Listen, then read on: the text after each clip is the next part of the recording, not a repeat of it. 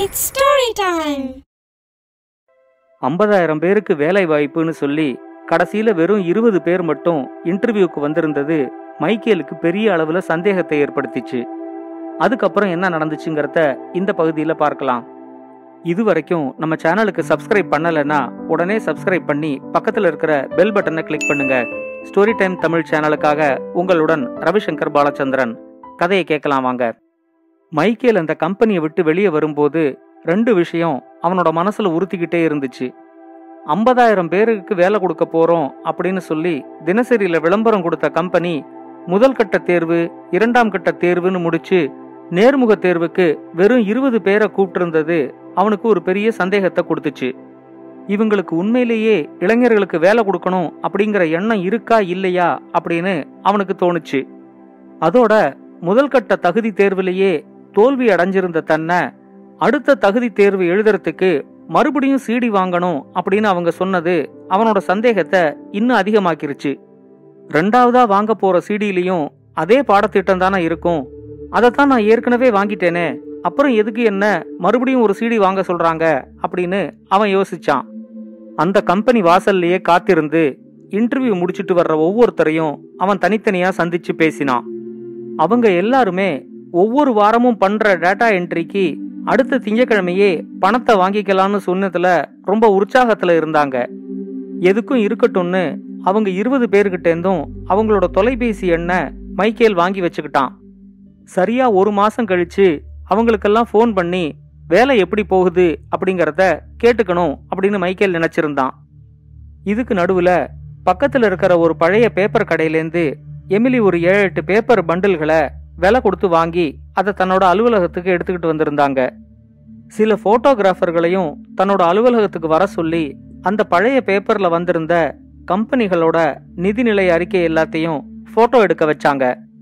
ஒவ்வொரு நிதிநிலை அறிக்கையிலையும் சில பக்கங்கள் தெளிவாகவும் சில பக்கங்கள் தெளிவில்லாமையும் போட்டோ எடுக்க சொன்னாங்க. சில போட்டோக்கள் அவுட் ஆஃப் ஃபோக்கஸில் இருக்கிற மாதிரியும் சிலது ரொம்ப குறைஞ்ச வெளிச்சத்தில் இருக்கிற மாதிரியும் இன்னும் சிலது ரொம்ப கருப்படிச்சு போய் அதுல என்ன எழுதியிருக்குன்னே புரிஞ்சுக்க முடியாத அளவுக்கும் போட்டோ எடுக்க சொன்னாங்க. அந்த போட்டோக்களை எல்லாம் அவங்களோட இணையதளத்துல அப்லோட் செஞ்சதுக்கு அப்புறம் இளைஞர்கள் செய்ய வேண்டிய டேட்டா என்ட்ரி வேலை ஆரம்பிச்சிச்சு. முதல் ஒரு வாரம் டேட்டா என்ட்ரியை முடிச்சுட்டு திங்கக்கிழமை அன்னைக்கு சம்பளம் வாங்குறதுக்காக அந்த இருபது இளைஞர்களும் அந்த கம்பெனிக்கு போனாங்க.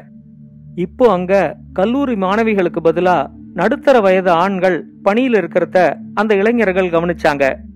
அவங்க வந்திருக்கிற ஒவ்வொரு இளைஞர்களையும் ஒரு தனி அறைக்கு கூட்டிக்கிட்டு போய் டேட்டா என்ட்ரியில அவங்க என்னெல்லாம் தப்பு செஞ்சிருக்காங்கிறத ரொம்ப கடுமையான முறையில விளக்கி சொன்னாங்க. இந்த மாதிரி தப்பும் தவறுமா டேட்டா என்ட்ரி செஞ்சா இதை நம்பி ஒரு முதலீட்டாளர் எப்படி முடிவெடுக்க முடியும்? அந்த முதலீட்டாளருக்கு ஏற்படுற நஷ்டத்துக்கு யார் பொறுப்பு? அப்படிங்கிற மாதிரி கடுமையான கேள்விகளை கேட்டாங்க. போட்டோல வெளிச்சம் பத்தல அவுட் ஆஃப் ஃபோக்கஸ்ல இருந்துச்சு கருப்பா இருந்துச்சுன்னு புகார் சொன்ன இளைஞர்கள்கிட்ட போட்டோகிராஃபர்கள் எந்தெந்த ஊர்லேருந்தோ போட்டோ எடுத்து இணையதளத்தில் அப்லோட் பண்ணுவாங்க. அவங்களெல்லாம் எங்களால் கட்டுப்படுத்த முடியாது. நீங்க தான் டேட்டா என்ட்ரி செய்யும் போது இதெல்லாம் பார்த்துக்கணும் அப்படின்னு சொன்னாங்க. எட்டா மூணான்னு சொல்ல முடியாத மாதிரி இருந்த போட்டோக்கள்ல இளைஞர்கள் மூணுன்னு டைப் பண்ணிருந்தா இவங்க எட்டுன்னு சாதிச்சாங்க. அவங்க எட்டுன்னு டைப் பண்ணிருந்தா இவங்க மூணுன்னு சாதிச்சாங்க. சரியான முறையில டேட்டா என்ட்ரி செஞ்ச பக்கங்களுக்கு மட்டும்தான் தங்களால பணம் கொடுக்க முடியும் அப்படின்னும் உறுதியா சொன்னாங்க. ஐம்பது பக்கம் கஷ்டப்பட்டு டைப் பண்ணி ஆயிரம் ரூபாய் சம்பாதிக்கலாம் அப்படின்னு நினைச்சுக்கிட்டு வந்த இளைஞர்களுக்கு பதினெட்டு பக்கம் தான் அதுல சரி அதனால முன்னூத்தி இருபது ரூபா தான் உங்களோட சம்பளம் அப்படின்னு சொன்ன உடனேயே அவங்களோட உற்சாகம் பாதியா குறைஞ்சிருச்சு. அடுத்த திங்கக்கிழமை சம்பளம் வாங்குறதுக்கு அங்க பதினோரு இளைஞர்கள் தான் வந்திருந்தாங்க. மீதி ஒன்பது இளைஞர்கள் இந்த டேட்டா என்ட்ரி பணியிலேருந்து விலகி இருந்தாங்க வந்திருந்தவங்களையும் அவங்க டேட்டா என்ட்ரியில் செஞ்ச தப்புக்காக ஒரு மணி நேரம் உக்காத்தி வச்சு திட்டினதுக்கு அப்புறம் அவங்க பண்ணிருந்த வேலையில பாதி சம்பளத்தை கொடுத்து அனுப்பிவிட்டாங்க. மூணாவது வாரம் சம்பளம் வாங்குறதுக்கு ரெண்டு பேர் தான் வந்திருந்தாங்க. நாலாவது வாரம் அவங்களும் வரல.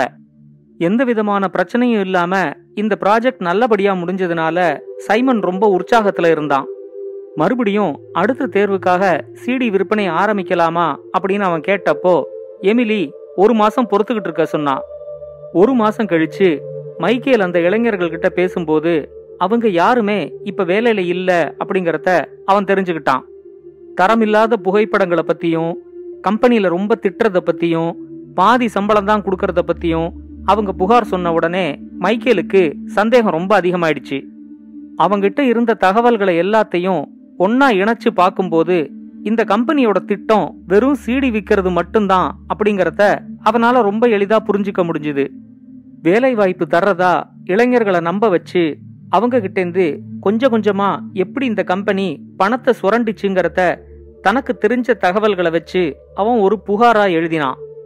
தினசரிகள்ல வந்த விளம்பரம் வாட்ஸ்அப்பில் வந்த தகவல் சிடி வாங்கும்போது அவங்க கொடுத்த ரசீது கடைசியா வேலை வாய்ப்பு கிடைச்சு இப்ப வேலையை இழந்து நிக்கிற அந்த இருபது பேரோட தொலைபேசி எண் இதை எல்லாத்தையும் தன்னோட புகாரோட இணைச்சு எடுத்துக்கிட்டு காவல் அதிகாரியை சந்திக்கிறதுக்கு மைக்கேல் கிளம்பி போனான். நேர்மையான அந்த காவல் அதிகாரி முதல்ல மைக்கேல் சொன்ன புகாருக்கு அந்த அளவுக்கு முக்கியத்துவம் கொடுக்கல.